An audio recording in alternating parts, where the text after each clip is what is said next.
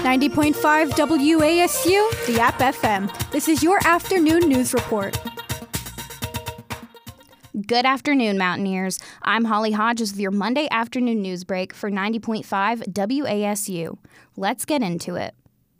Former App State nursing instructor Olivia Jenkins has been included into Marquis Who's Who a biographical registry.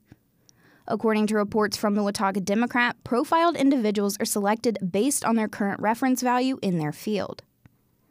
Originally inspired to become a nurse by her parents, Jenkins started as a registered nurse with the Appalachian Regional Healthcare System in 1996, where she began her career as a volunteer in labor and delivery until 2000. She worked her way through nursing school before joining the team as an L&D RN in 2005. Since 1899, Marquis Who's Who has chronicled the lives of the most accomplished individuals from fields such as politics, medicine, business, and entertainment. Today, Who's Who in America continues to be an essential biographical source for thousands of researchers around the world. In North Carolina news, a new traveling art exhibit called Aquaverse is visiting Winston-Salem right now. According to reports from Fox 8, Aquaverse is an immersive blacklight 3D experience that takes visitors underwater by providing them with a unique view of the ocean. Right now, they're located at the Roar, R O A R, food hall and entertainment complex near the factory lofts. The creator of the show uses special paint and blacklights to make the exhibits glow. Visitors wear 3D glasses to make certain pieces come to life. The art exhibit has traveled across the country, visiting festivals such as Burning Man in Nevada, and will be featured in the Metaverse Conference in New York City. The exhibit will be in Winston-Salem through October 31st.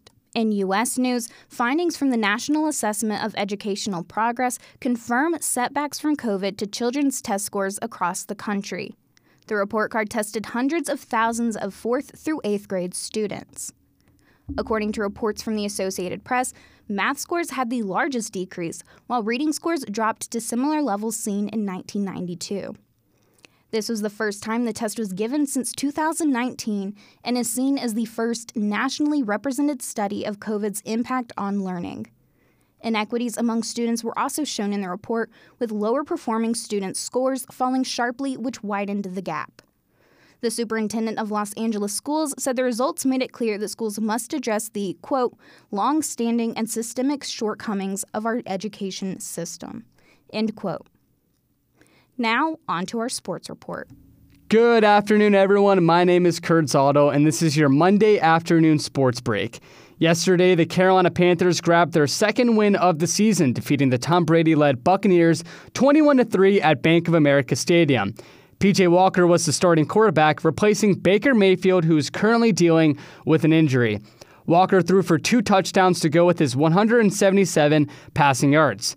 The Panthers will face off against the Falcons next Sunday at 1 o'clock on October 30th. In other NFL news, the Patriots host the Chicago Bears tonight in the Monday Night Football game. The Patriots open up as an 8-point favorite tonight and the game starts at 8:15. In App State sports news, the women's soccer team clinched a spot in the Sun Belt Conference tournament yesterday, defeating Louisiana Raging Cajuns 3 1. Katie Fuller had two goals, and Izzy Wood scored the winning third goal. Also, the App State women's volleyball team swept the Marshall Thundering Herd 3 0 on Saturday. Now for your weather report. Today's weather is brought to you by Ray's Weather Center at booneweather.com. Today is going to be mostly sunny with a few scattered clouds. It's going to be warmer today with a high of 71 degrees and a low of 41. For 90.5 WASU, I'm Holly Hodges. For more up to date news, visit us at WASUradio.com or follow us on Instagram or Twitter.